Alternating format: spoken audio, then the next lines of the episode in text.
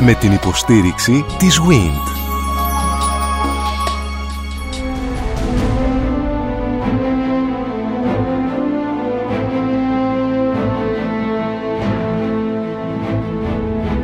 Γνωρίζοντας την Ακρόπολη Μια συναρπαστική σειρά ραδιοφωνικών ντοκιμαντέρ στον Sky 100,3 Γνωρίζοντας την Ακρόπολη Κυρίες και κύριοι, σας καλωσορίζω στη σειρά εκπομπών του Sky 100,3 μέσω της οποίας γνωρίζουμε από κοντά την ιστορία του Ιερού Βράχου της Ακροπόλεως και του Παρθενώνα.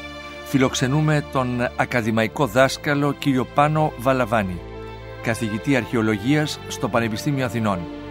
Ο κύριος Βαλαβάνης θα μας περιγράψει τη ζωφόρο, αυτό το ύψιστο δημιούργημα της τέχνης, για αυτά που απεικονίζει, για τον συμβολισμό όσων γλυπτών χαράστηκαν στη ζωφόρο, για όλα αυτά τα οποία σήμαινε τότε για τους αρχαίους Έλληνες, για τα μηνύματα που μεταφέρει σε μας σήμερα και για το ύψιστο της αναφοράς μας στη ζωφόρο, ο κύριος Πάνος Βαλαβάνης.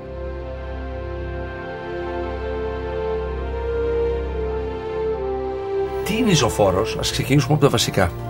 Ο ζωφόρος είναι μία ανάγλυφη ζώνη. Είναι χαρακτηριστικό των Ιωνικών ναών. Βρίσκεται δηλαδή πάνω από τις κολόνες, πάνω από τους σκίονες στον Ιωνικό ρυθμό. Όμως ζωφόρος υπάρχει και στον Παρθενώνα. Για πρώτη φορά στην ιστορία της αρχιτεκτονικής. Ο Παρθενώνας είναι δωρικός ναός. Άρα δεν θα έπρεπε να έχει μια ζωφόρο ιωνικού τύπου. Η ζώνη πάνω από τις κολόνες, γύρω-γύρω, αποτελείται από τα τρίγλυφα και τις μετόπες, όπως είναι το χαρακτηριστικό του δωρικού ρυθμού. Όπως κοιτάμε απ' έξω την, Όπως κοιτάμε απ' έξω το ναό γύρω-γύρω. Ο ναός είναι περίπτερος, έχει λοιπόν στο πάνω μέρος των κοιώνων τη δωρική ζωφόρο που αποτελείται από τρίγλυφα και μετόπες. Η ιωνική ζωφόρος που υπάρχει στον Παρθενώνα βρίσκεται στο πάνω μέρος των τείχων του σικού όπως λέμε, δηλαδή του εσωτερικού δωματίου που διαμορφώνει και τον κυρίως εσωτερικό χώρο του ναού. Βρίσκεται πάνω στην τυχοποιία. Πάνω στην τυχοποιία. Είναι η στέψη, η επίστεψη της τυχοποιίας. Δηλαδή, αν κάθεται κανείς μέσα στο πτερό του Παρθενώνα, δηλαδή μέσα από τους σκίονες και κοιτάξει ψηλά το ναό, θα δει τη ζωφόρο σε ύψος 12 μέτρων. Από αυτό μας, ε, καταρχήν μας προβληματίζει για το τι δουλειά έχει μία ιονική ζωφόρος μέσα σε ένα δωρικό ναό. Και αυτό είναι μία από τις μεγάλες καινοτομίες που εισήχθησαν στον Παρθενώνα. Γενικά η αρχαία ελληνική αρχιτεκτονική εμφανίζεται από τη μια μεριά συντηρητική, από τη μια μεριά δηλαδή πιστή στις παραδόσεις των προηγούμενων τεχνητών και αρχιτεκτόνων, ταυτοχρόνως όμως ξέρει και καινοτομεί σε κάποια σημεία τα οποία αφενός ανανεώνουν το ίδιο το μνημείο, ανανεώνουν το ίδιο το έργο, χωρίς όμως να διασπούν την ομαλή συνέχεια από το παλιό στο καινούριο. Αυτή η ισορροπία ανάμεσα στην παράδοση και στην καινοτομία είναι ένα πάρα πολύ ενδιαφέρον χαρακτηριστικό όλης της αρχαίας ελληνικής κοινωνίας και εδώ το βλέπουμε ανάγλυφα, κυριολεκτικά και μεταφορικά, να απεικονίζεται πάνω στον Παρθενώνα.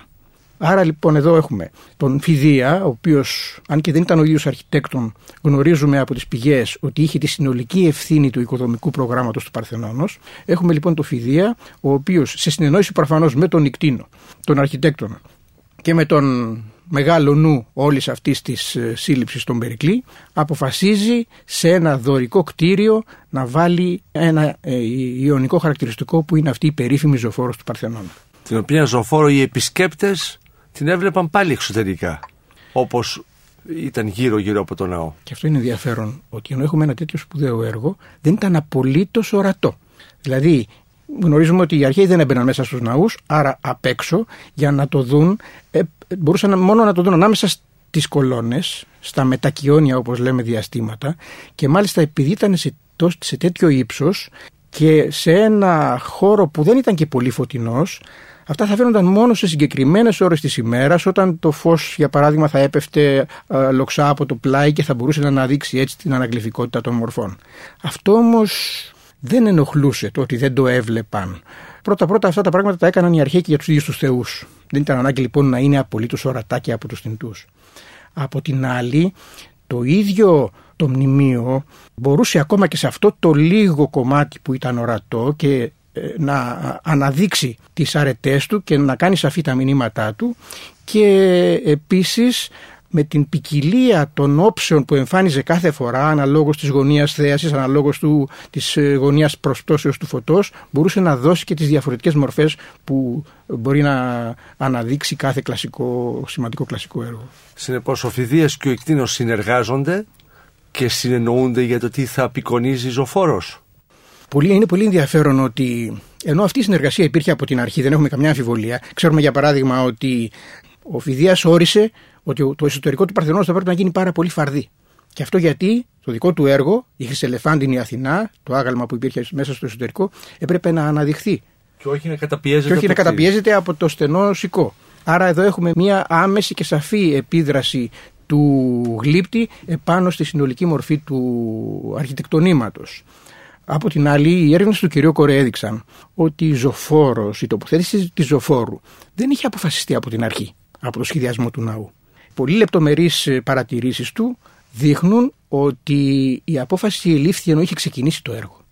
Άρα, κατά τη διάρκεια της κατασκευής, κατά τη διάρκεια του σχεδιασμού, τους ήρθε η ιδέα να τοποθετήσουν επάνω σε αυτό το μνημείο την Ιωνική Ζωφόρο. Ποιος εμπνεύστηκε από τους δύο το τι θα απεικονίζει ζωφόρος και τι παραστάσεις θα σκαλίσουν επάνω; Ναι, ναι. Όλοι πιστεύουν ότι ο σχεδιασμός του γλυπτικού προγράμματος του Παρθενώνα, του γλυπτού διακόσμου όπως λέμε, είναι σύλληψη του φιδία.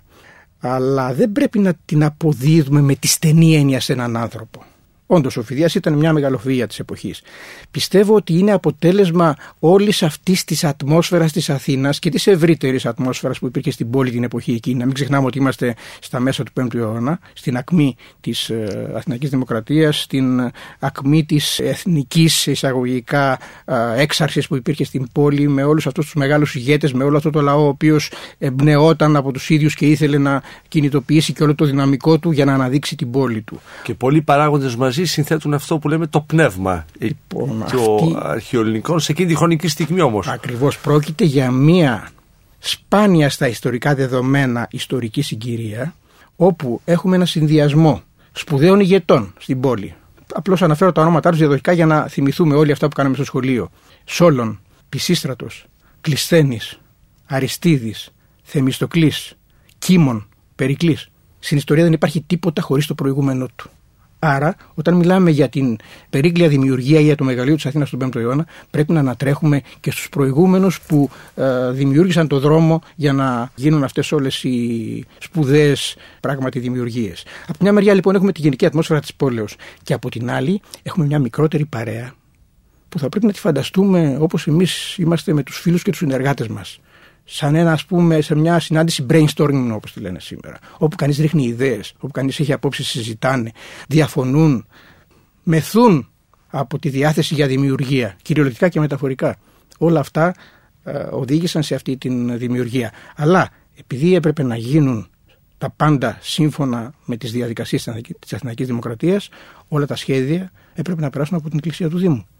Έχουμε λοιπόν μια συνεδρία, μια συνέλευση της Εκκλησίας του Δήμου, όπου παρουσιάζεται το οικοδομικό πρόγραμμα του Παρθενώνος όπου ο Περικλής ο ίδιος προσπαθεί να πείσει τους Αθηναίους για την αποδοχή του όπου υπάρχει αντιπολίτευση που φέρει αντιρρήσεις και λέει ότι αν ε, δώσουμε τόσα λεφτά για να γίνουν αυτά τα μεγάλα έργα επειδή η Αθήνα την εποχή εκείνη είχε μεγάλες ανάγκες, μην ξεχνάτε ότι δεν έχουν περάσει πολλά χρόνια από την περσική καταστροφή που ισοπαίδωσε την πόλη.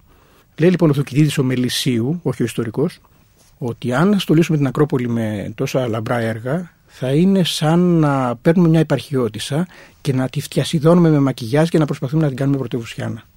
Ευτυχώς και για την Αθήνα και για εμάς όλους σήμερα πέρασε η άποψη του Περικλή και έτσι ξεκίνησε αυτή η διαδικασία της δημιουργίας των α, σπουδαίων έργων σε όλη την Αθήνα και κυρίως πάνω στην Ακρόπολη. Και έτσι προφανώς εκτίθεται εκ των προτέρων και το φιλμ αυτό το οποίο περνάει πάνω στη ζωφόρο. Έτσι. Σαν ταινία μπορεί να το φανταστεί κανεί, όπου και έχουν και προγραμματίζουν και τα σχέδια φυσικά. Έτσι, δεν είναι εκ έχει γίνει σχεδιασμός, έχουν σκιτσάρει όλα αυτά, τα, όλες τις μορφές πάνω σε, πίσω σε ένα προς ένα. Φαντάζομαι, ναι, σε σχέδια ένα προς ένα.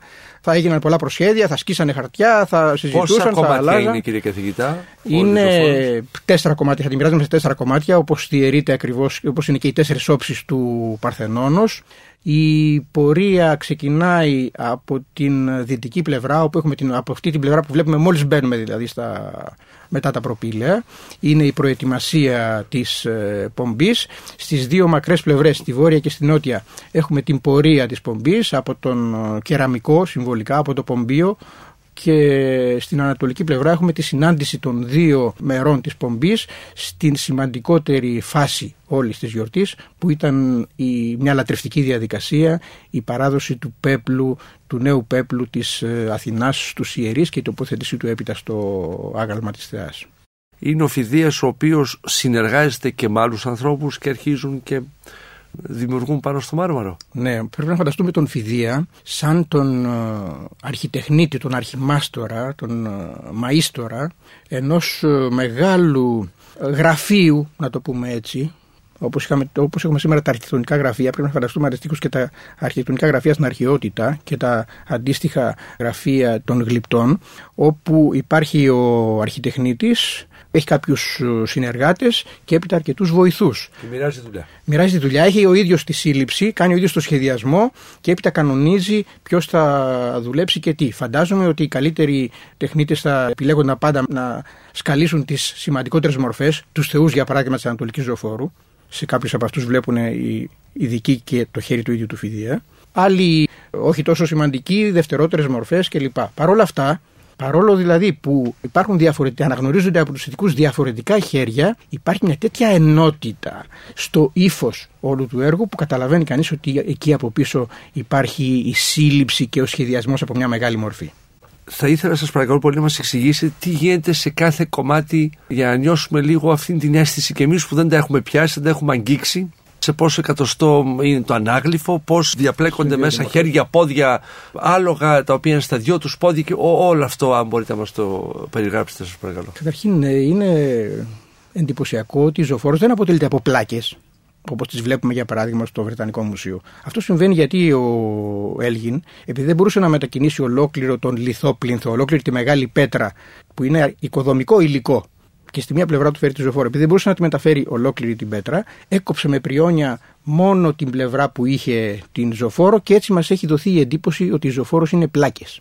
Όχι, η ζωφόρο είναι η μία πλευρά ενός αρχιτεκτονικού μέλους, μιας σειράς αρχιτεκτονικών μελών, τα οποία επιστέφουν τους τοίχους του μνημείου. Μπορείτε να μας δώσετε τις διαστάσεις για να καταλάβουμε και να αντιληφθούμε και το βάρος.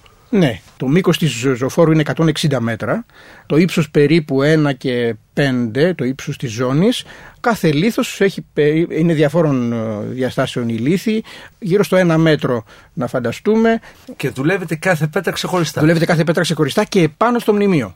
Αυτό που αποδείχει... Έχουν τοποθετηθεί ήδη οι πέτρες, η μία δίπλα στην άλλη. Και οι γλύπτες δουλεύουν με σκαλωσιές επάνω στο μνημείο. Δεν είναι όπως για παράδειγμα οι μετόπες, οι οποίες δουλεύτηκαν κάτω στο εργαστήριο που υπήρχε πάνω στον και βράχο και αναρτήθηκαν έπειτα τελειωμένες και τοποθετήθηκαν σιρταρωτά αφού τοποθετήθηκαν τα τρίγλυφα πρώτα πάνω από τους Ακούμποσαν έτσι τα, τα Υπάρχει ένα, υπάρχουν δύο υποδοχές ανάμεσα στα αντοπά, στις αντοπές πλευρές των τριγλύφων όπου τοποθετούνται συρταρωτά οι μετόπες ε, μετά το πέρας της ε, κατασκευής Συνεπώς δούλευαν όρθιοι πάνω στη σκαλωσιά και κρατούσαν λοιπόν τα εργαλεία και σκάλιζαν πάνω. Σε σχέδιο, πώς το φαντάζεστε κύριε Σαφώς πρέπει να είχαν δίπλα τους τα σχέδια τα ζωγραφιστά. Θα πρέπει στην αρχή να ίσως και ο ίδιος ο Φιδίας να ζωγράφιζε με χοντρικές γραμμές τις θέσεις των μορφών, ανθρώπους, ζώα, ε, αντικείμενα κλπ. Έπειτα, όπως γνωρίζετε, η δουλειά του γλύπτη είναι αφαιρετική αφαιρεί από τον όγκο του μαρμάρου τα σημεία στα οποία θα πάει η παράσταση βαθύτερα και αφήνει στην αρχική τους όψη τις επιφάνειες που θα αποδώσουν τις μορφές. Έτσι προχωρεί σιγά σιγά σε διάφορες φάσεις, την αρχή με χοντρά εργαλεία, έπειτα με λεπτότερα, στο τέλος πια είναι η δουλειά εντελώς λεπτουργική, με τρυπάνια, με με σμύριδα για να τριφτούν κάποιες επιφάνειες και βέβαια αφού τελείωνε όλη αυτή η διαδικασία ε, τοποθετούνται και διάφορα χάλκινα αντικείμενα όπως είναι τα όπλα των μορφών ή τα χαλινάρια των ε, αλόγων έτσι ώστε σε συνδυασμό αυτών των ε, αντικειμένων με, με τα χρώματα των μορφών να δοθεί αυτή η φυσική εντύπωση που είχαν τα μνημεία όταν τελείωναν. Η εικόνα που έχουμε ότι τα μνημεία ήταν λευκά σαν περιστέρια είναι μια λανθασμένη εικόνα. Τα τελευταία χρόνια ευτυχώς έχει ανατραπεί αυτό και, στους, και στο ευρύ κοινό. Όλα ήταν ε, χρωματισμένα με πολύ ζωντανά χρώματα. Δεν μπορούσε μια τέχνη που αγκαλιάζει τόσο τη φύση να είναι μια τέχνη μονόχρωμη, άχρωμη. Δεν ήταν δυνατόν αυτό.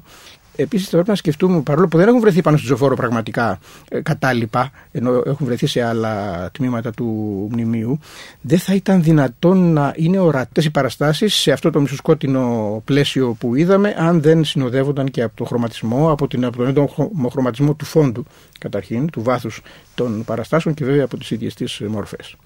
Οι μορφές που απεικονίζονται πάνω ε, σημαίνουν τι για τους αρχαίους Έλληνες; Στη ζωφόρο του Παρθενώνα παριστάνονται κυρίως άνθρωποι. Έχουμε 250 μορφές ανθρώπινες και 360 μορφές ζώων και 12 μορφές θεών. Στον Παρθενώνα υπάρχει μια κλιμάκωση των κλειπτό του διάκοσμου.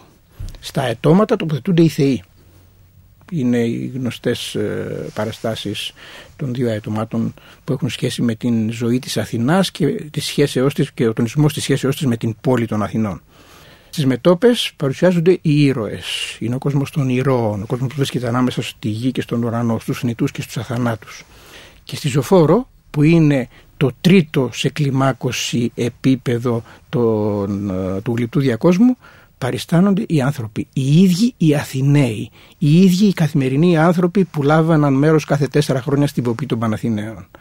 Άρα, το να βλέπει κάποιος τον εαυτό του, να βλέπει κάποιος τους συμπολίτες του, να είναι τοποθετημένοι τόσο ψηλά κάτω από τους θεούς και τους ήρωες, αμέσως αυτό τους έδινε μία διάσταση και μία έξαρση που τους ε, αποθέωνε. Ήταν τα υπαρκτά πρόσωπα. Ήταν τα υπαρκτά πρόσωπα. Τα έχετε αντιστοιχήσει, ξέρετε ποιοι ήταν. Όταν λέμε υπαρκτά πρόσωπα, δεν εννοούμε οι άνθρωποι συγκεκριμένοι που ζούσαν την εποχή εκείνη, οι ιερείς για παράδειγμα, που ξέρουμε ποιοι ήταν οι ιερείς εκεί. Δεν ήθελε να δώσει αυτό ακριβώς ο Φιδία. Ήθελε να δώσει όμως το πνεύμα ή την ουσία αυτών όλων των ανθρώπων, που ήταν ακριβώς οι Αθηναίοι της εποχής του. Αυτό λοιπόν είναι το ένα επίπεδο. Το ότι δηλαδή οι ίδιοι Αθηναίοι έβλεπαν τους εαυτούς τους να είναι τόσο ψηλά.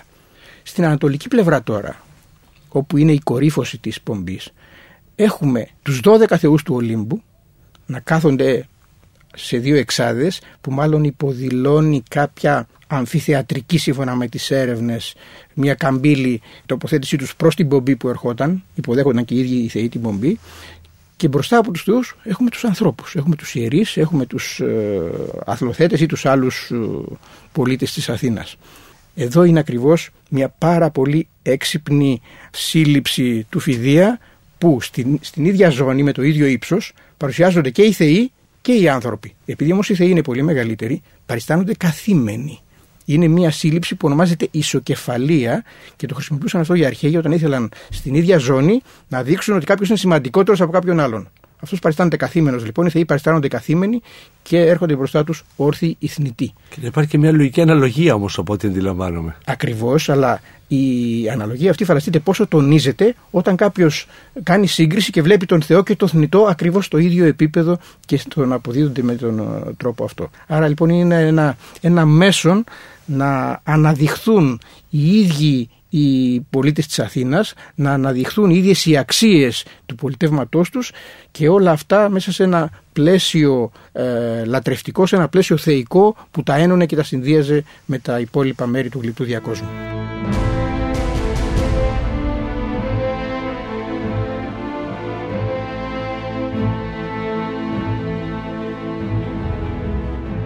Κυρίες και κύριοι, είμαστε εδώ με τον καθηγητή Αρχαιολογίας στο Πανεπιστήμιο Αθηνών, κύριο Πάνο Βαλαβάνη. Η ζωφόρος είναι το θέμα μας, είναι το αντικείμενο της ανάλυσης του κυρίου Βαλαβάνη. Η ζωφόρος του Παρθενώνα, η υψίστη της τέχνης της γλυπτικής, η απεικόνηση της πομπής των Παναθηναίων, η μεγάλη γιορτή των Αθηναίων με την οποία τιμούσαν τη θεά προστάτηδά τους, την Αθηνά. Η Αθήνα κέντρο πολιτισμού το οποίο ακτινοβολεί σε όλον τον τότε γνωστό κόσμο. Κύριε Βαλαβάνη, πόσες ημέρες διαρκούσε η γιορτή των Παναθηναίων; Η γιορτή θα πρέπει στην μεγάλη της ακμή να διαρκούσε 8 ημέρες. Οι πρώτες ημέρες αναλώνονταν στους αγώνες, που ήταν μουσικοί αγώνες, κιθαροδία, αυλοδία κλπ. Χοροδίες, τραγούδια και κονσέρτα θα μπορούσαμε να πούμε έτσι, όχι με την έννοια των μεμονωμένων μόνο παραστάσεων. Έχουμε αγώνες παιδών αθλητικούς, αγώνες ανδρών αθλητικούς, υπηκούς αγώνες, υποδρομίες, αρματοδρομίες. Την έκτη μέρα έχουμε τη μεγάλη πομπή των Παναθηναίων και τις υπόλοιπες δύο πρέπει να έχουμε τις τελετές λήξεις με την ανάδειξη των νικητών κλπ. Στην πομπή τι συνέβαινε; Στην πομπή λοιπόν. Η πομπή ξεκινούσε από το κεραμικό από ένα μεγάλο δημόσιο κτίριο το οποίο λεγόταν Πομπίο και μέσα στο οποίο γινόταν η οργάνωση της γιορτής, ξεκινούσε η διαδικασία της πορείας, αλλά μέσα στο Πομπίο επίσης φυλάσσονταν τα πομπία, δηλαδή τα αντικείμενα τα οποία έφεραν οι πιστοί και τα οποία έπρεπε να αφιερωθούν έπειτα στην Αθηνά. Το πιο σημαντικό από τα πομπία ήταν ο Παναθηναϊκός Πέπλος, ένα μεγάλο ύφασμα το οποίο υφαινόταν μήνες πριν από κορίτσια τα οποία αναλάμβαναν αυτή τη δουλειά. Κάθε τρία χρόνια και καινούρια. Κάθε τέσσερα χρόνια ακριβώς και καινούρια ήταν μια από τις δουλειές που ανελάμβαναν κυρίως τα πλουσιοκόριτσα, οι κόρες των πλουσίων οικογενειών. Ήταν μεγάλη τιμή σε κάποιο κορίτσι να είναι στον αργαλιό και να υφάνει τον πέπλο, ο οποίος ήταν ε, ένα μεγάλο ύφασμα στο οποίο απεικονιζόταν η γιγαντομαχία και ο ρόλος της Αθηνάς, της θεάς, στην νίκη των θεών εναντίον των γιγάντων. Αυτός ο πέπλος τοποθετείται ως σπανί, ως ιστίο, στον ιστό ενός πλοίου, το οποίο έφερε πάνω σε ρόδες και ήταν ένα από τα σημαντικότερα στοιχεία της πομπής. Οι αποδείξεις για την ύπαρξη του πλοίου είναι λίγο όψιμες, δηλαδή στις αρχές του 3ου αιώνα π.Χ. Αλλά υπάρχουν ενδείξεις και είναι μερικοί ερευνητές οι οποίοι πιστεύουν ότι υπήρχε το Παναθηναϊκό πλοίο στην πομπή ήδη μετά τη Σαλαμίνα για να αναδείξει την παρουσία και τον ρόλο του ναυτικού στην ηγεμονία την Αθηναϊκή. Άλλοι δε λιγότεροι πιστεύουν ότι μπορεί να ήταν από την αρχή της γιορτής. Ένας συνδυασμός μιας παρέλασης που θα λέγαμε σήμερα με μια λιτανία, κύριε Βαλαβάνη. Ακριβώ είναι αυτό, πολύ ωραία το θέσατε. Η πομπή είναι ένας συνδυασμός παρέλασης με λιτανία. Δηλαδή, γιατί παρέλαση; Παρέλαση γιατί έχει ένα χαρακτήρα τελετουργικό, ρυθμικό, έχει μια αξιολογική τοποθέτηση των μόρφων, μια ιεράρχηση των μορφών, Μπροστά μπαίνουν φαντάζομαι οι επίσημοι, κατόπιν θα ήταν το πλοίο, έπειτα οι ιερείς, πιο πίσω οι πρέσβεις, οι νικητές των αγώνων και πίσω όλος ο λαός.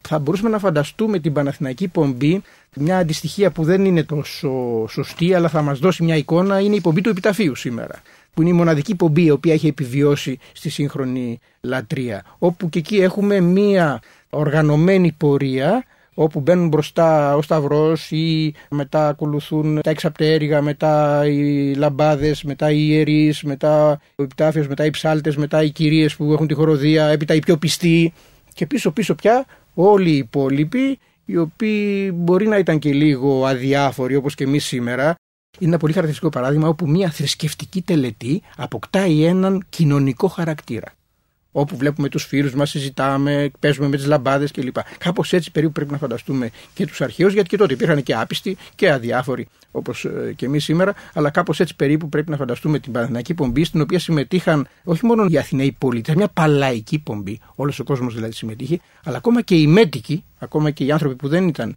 Αθηναίοι πολίτες. Τμήματα της πομπής ήταν, δηλαδή έχουμε μια επίδειξη της πόλεως με τους ωραίους νέους, τους εφήβους, οι οποίοι κουβαλούν και τα δώρα της θεάς, με τις κοπέλες, τα ωραία κορίτσια της κόρες των Αθηνών. Φαντάζομαι πιο σπουδαίε οικογένειες θα προσπαθούσαν να βάλουν τα κορίτσια τους σε αυτή την ε, πομπή μπροστά. Έχουμε επίσης ύλες του Αθηναϊκού υπηκού, και αυτό ήταν το καμάρι της πόλεως. Έχουμε... είναι η παρέλαση πια. Ακριβώς. Μπαίνουμε στο στοιχείο της παρέλασης. Στο σκέλος το ότι γίνεται η επίδειξη και της θεωτικής ισχύως. Έτσι. Έχουμε κάποια αγωνίσματα, κυρίως τον αγώνα του αποβάτη δρόμου, όπως λέγεται, και κλείνει σιγά σιγά η πομπή με όλο τον ε, αθηναϊκό λαό. Πιάνει χιλιόμετρο κύριε καθηγητά όλη η συστοιχία αυτή Η απόσταση της αρχής από το πέρας είναι περίπου ένα χιλιόμετρο, δηλαδή από τον κεραμικό μέχρι κάτω τα προπήλαια πριν ανέβουμε στο βράχο. Φαντάζομαι ότι θα μπορούσε να πιάνει και περισσότερο. Δηλαδή, όταν η αρχή ήταν πάνω στον βωμό της ε, Αθηνάς, μπορεί και οι τελευταίοι να μην είχαν ξεκινήσει ακόμη, αν είχε τέτοια τάξη πομπή. Θα μπορούσε βέβαια στο τέλος να μην υπάρχει η τάξη που. Αλλά δεν, δεν έμενε. Όλα τα σπίτια ήταν άδεια εκείνη την ημέρα. Ναι, ναι, ναι. Πρόκειται για μια παλαιά. Ήταν όλοι παρόντες και παρούσες στην ακριβώς, ε, παρέλαση. Έχει λοιπόν. Είπαμε για τον πολιτικό χαρακτήρα, είπαμε για το θρησκευτικό χαρακτήρα. Θα πρέπει να πούμε και για το λαϊκό χαρακτήρα γιατί τα Παναθήναια ήταν ένα λαϊκό πανηγύρι, δηλαδή έδινε την ευκαιρία στον κόσμο να διασκεδάσει, δεν υπήρχαν οι δυνατότητες που έχουμε εμείς σήμερα, άρα ο κόσμος διασκέδαζε κυρίως μέσα από τις θρησκευτικές γιορτές και τα παρεπόμενά τους. Δηλαδή, άκουγε ωραία μουσική. Παρακολουθούσε Θέατρο. θέατρο στους κυρίως στα μεγάλα Διονύσια. Παρακολουθούσε αγώνες αθλητικούς και υπηκούς. Δωρεάν όλα αυτά, κύριε Βαλβάνη. Όλα αυτά δωρεάν, ναι. Με Αυτά τους ήταν- χορηγούς, βέβαια. Οι χορηγοί αναλάμβαναν. Ναι, ερχόμαστε τώρα στο θέμα των εξόδων. Ποιος καλύπτει τα έξοδα όλων αυτών των ε, εκδηλώσεων, τα οποία ήταν και πολύ μεγάλα. Σε κάποιο σημείο, μάλιστα, ο Δημοσθένης, ίσως υπερβολικά, τα παρομοιάζει με τα έξοδα μιας πολεμικής εκστρατείας. Ήταν τόσο υψηλό το κόστος αυτών των εορτών. Σαφώς τα περισσότερα χρήματα ήταν από τον δημόσιο θησαυρό, από τα κρατικά δηλαδή χρήματα, αλλά επειδή στην αρχαιότητα δεν υπήρχε η φορολογία όπως την έχουμε εμείς σήμερα, όταν το κράτος ήθελε να κάνει μια εκδήλωση και τα χρήματα δεν ήταν επαρκή, απευθυνόταν σε πλούσιους ανθρώπους οι οποίοι έκαναν τις λεγόμενες δωρεές. Χορηγίες συγκεκριμένα είναι οι δωρεές για το ανέβασμα των θεάτρων στα μεγάλα Διονύσια και γνωρίζουμε ότι από τις τιμές που απένει έπειτα το κράτος στις συγκεκριμένους δωρητές, ότι και οι ίδιοι οι πλούσιοι Αθηναίοι συνεισέφεραν με χρήματα στην κάλυψη του μέρους των εξόδων.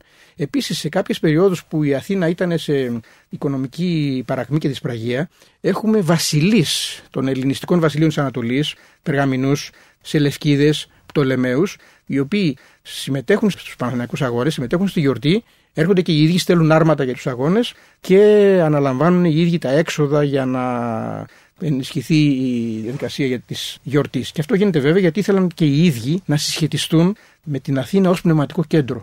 Γιατί όπως και εμείς σήμερα, αν θέλουμε να είμαστε σπουδαίοι στο χώρο μας, πρέπει να σπουδάσουμε ξέρω, εγώ, στην Οξφόρδη ή στο Κέμπριτζ ή στη, στο Μπέρκλεϊ κλπ. Και στην αρχαιότητα, από οποιοδήποτε μέρος της Μεσογείου, κάποιος για να δείξει ότι ήταν σημαντικός, έπρεπε Ερχόταν να έχει στην πάει στην Αθήνα. Αθήνα. Για να... Εδώ είναι στα μετακλασικά χρόνια, στα ελληνιστικά, οπότε ναι μεν η πόλη σε έχει παρακμάσει οικονομικά, γιατί και οι πρωτεύουσες γενικά έχουν φύγει από τον ελλαδικό κορμό και έχουν πάει στην ε, Μικρά Ασία και στην Αλεξάνδρεια κλπ.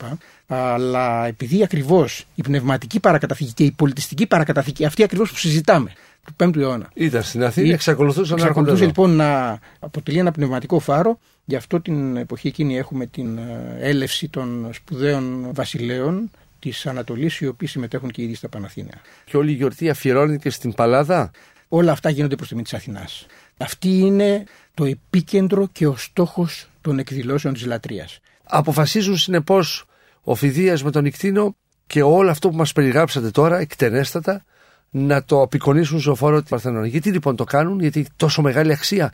Γιατί το η κάνουν. πομπή Αυτό και είναι, τα αυτό είναι- Παναθηναία. Ναι, γιατί έχει τόσο μεγάλη αξία. καταρχήν. Να δούμε λίγο την πομπή από τη θρησκευτική της πλευρά. Δεν υπάρχει λατρευτική έκφραση χωρίς πομπή. Τρία είναι τα στοιχεία της λατρευτικής έκφρασης στην αρχαία ελληνική θρησκεία. Πολλά από αυτά έχουν επιβιώσει και στη χριστιανική. Το πρώτο είναι η πομπή, το δεύτερο είναι η θυσία και το τρίτο είναι η εστίασης. Δηλαδή το να φάει ο πιστός ένα κομμάτι από το ιερό ζώο το θυσιασμένο ζώο. Αυτό υπάρχει και στη χριστιανική Ο Πάσχας, ας λειτουργία. πούμε. Όχι, όχι, ακόμα και στη λειτουργία. Και Την- στη λειτουργία. Θυμηθείτε τη μικρή και τη μεγάλη έξοδο, όταν βγαίνει ο παπάς με τα παπαδάκια και γυρίζει γύρω-γύρω και μετά μπαίνει από την ωραία πύλη. Αυτό είναι μια συντετιμημένη μορφή πομπής. Η θυσία είναι η ίδια που γίνεται στην Αγία Τράπεζα με συμβολική τώρα με το σώμα και το αίμα του κυρίου. Και έπειτα έρχεται η μετάληψη. Πρέπει δηλαδή ο πιστός να βάλει μέσα του ένα κομμάτι από το θεϊκό σώμα που σήμερα είναι μεν συμβολικό. Στην αρχαιότητα ήταν το ζώο το οποίο είχε θυσιαστεί στο βωμό. Άρα λοιπόν αυτά είναι τα τρία τμήματα της λατρευτικής έκφρασης των Παναθηναίων. Από αυτά επιλέγεται το λαμπρότερο γιατί ακριβώς έχει και τις άλλες παραμέτρους που είδαμε τις πολιτικές και τις παραμέτρους της διάχυσης ας πούμε της ιδεολογίας της πόλης και της έκφρασης λατρείας προς το πολίτευμα το δημοκρατικό. Αυτό είναι χαρακτηριστικό να πούμε, γιατί είναι και αυτό ένας από τους λόγους της επιλογής. Οι τελευταίες έρευνες δείχνουν ότι στη μία μακρά πλευρά της ζωφόρου οι ομάδες των ανθρώπων είναι οργανωμένες κατά δεκάδες, ενώ στην άλλη πλευρά ότι είναι οργανωμένες κατά τετράδες. Αυτό έδωσε την έμπνευση στους ερευνητές να υποθέσουν ότι έχουμε μία διπλή απεικόνηση της κοινωνικής συγκρότησης και της οργάνωσης της Αθηναϊκής πολιτείας. Από την μια μεριά που είναι οι τέσσερις, οι τετράδες, έχουμε την απόδοση του αθηναϊκού λαού διαιρεμένου κατά τις τέσσερις φυλές του Σόλωνος. Ενώ από την άλλη πλευρά που έχουμε δεκάδες είναι η νέα οργάνωση της Αθηναϊκής πολιτείας κατά τις δέκα φυλές, η κλεισθένεια, η δημοκρατική.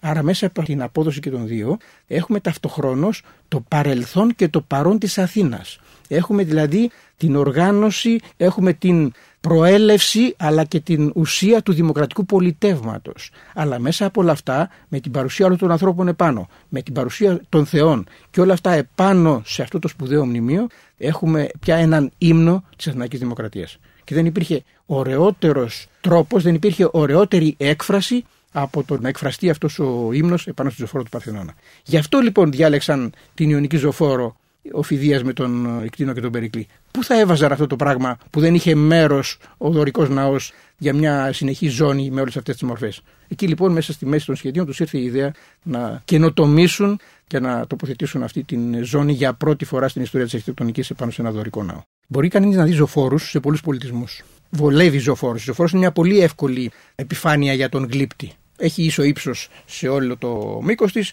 Μπορεί κανείς να βάλει ανθρώπους τον ένα δίπλα στον άλλον, όπως έχει γίνει στις ζωφόρους στα περσικά ανάκτορα, όπως έχει γίνει στις ρωμαϊκές ζωφόρους.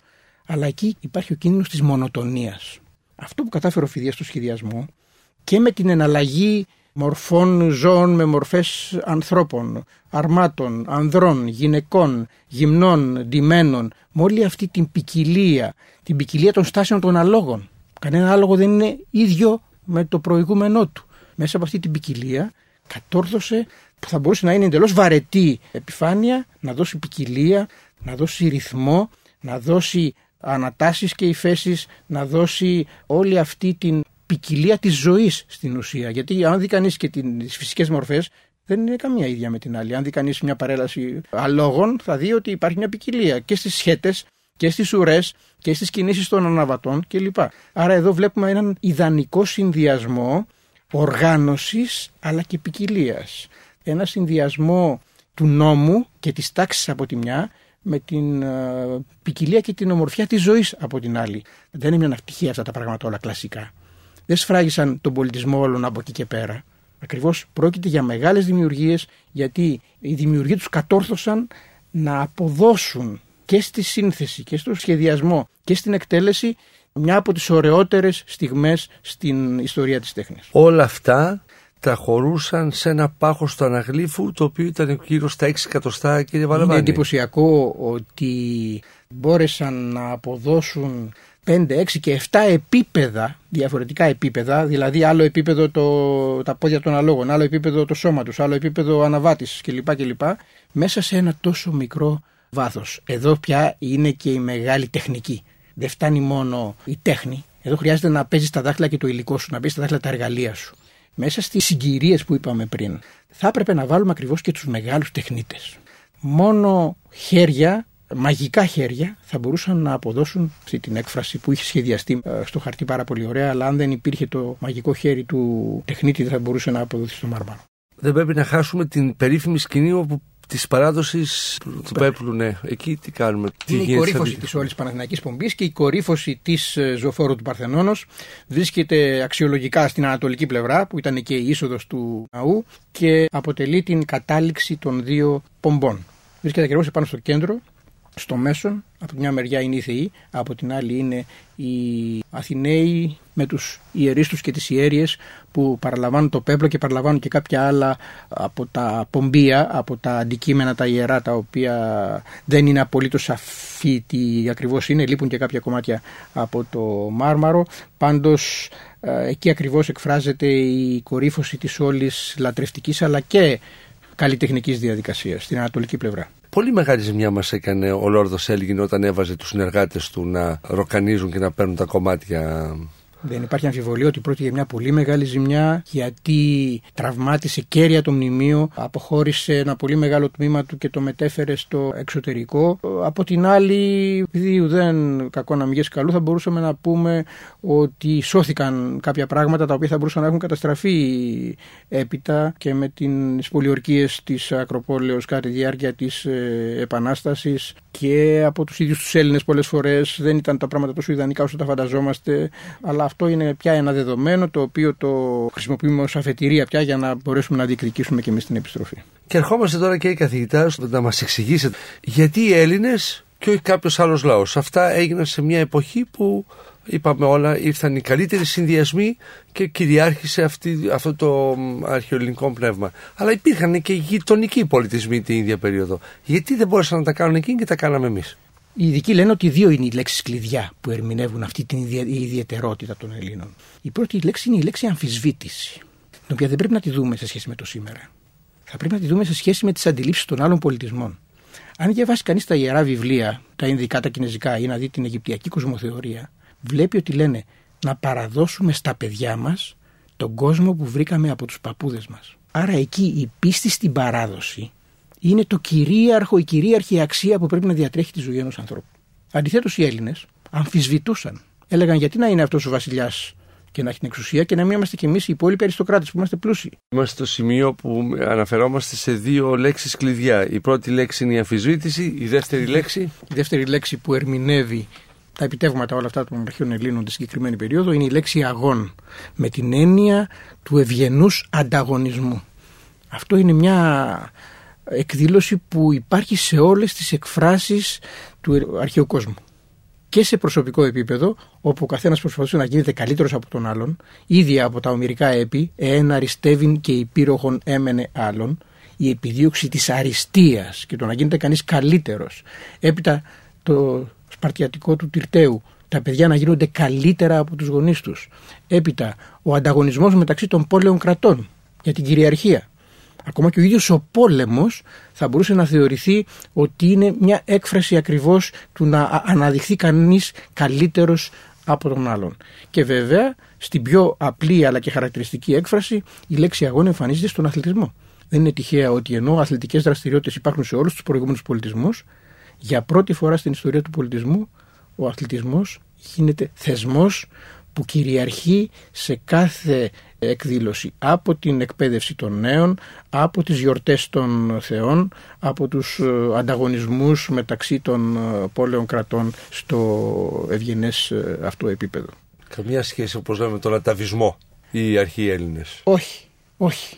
Παρόλο που όντως επηρεάζονταν, δεν μπορεί κανείς να μείνει ανεπηρέαστος από το παρελθόν. Αλλά, αλλά έμπαινε κατά... η αμφισβήτηση. Ακριβώς, έμπαινε η αμφισβήτηση. Και έτσι σιγά σιγά βλέπει κανείς ότι έχουμε πάρα πολλά πολιτεύματα στην αρχαία Ελλάδα.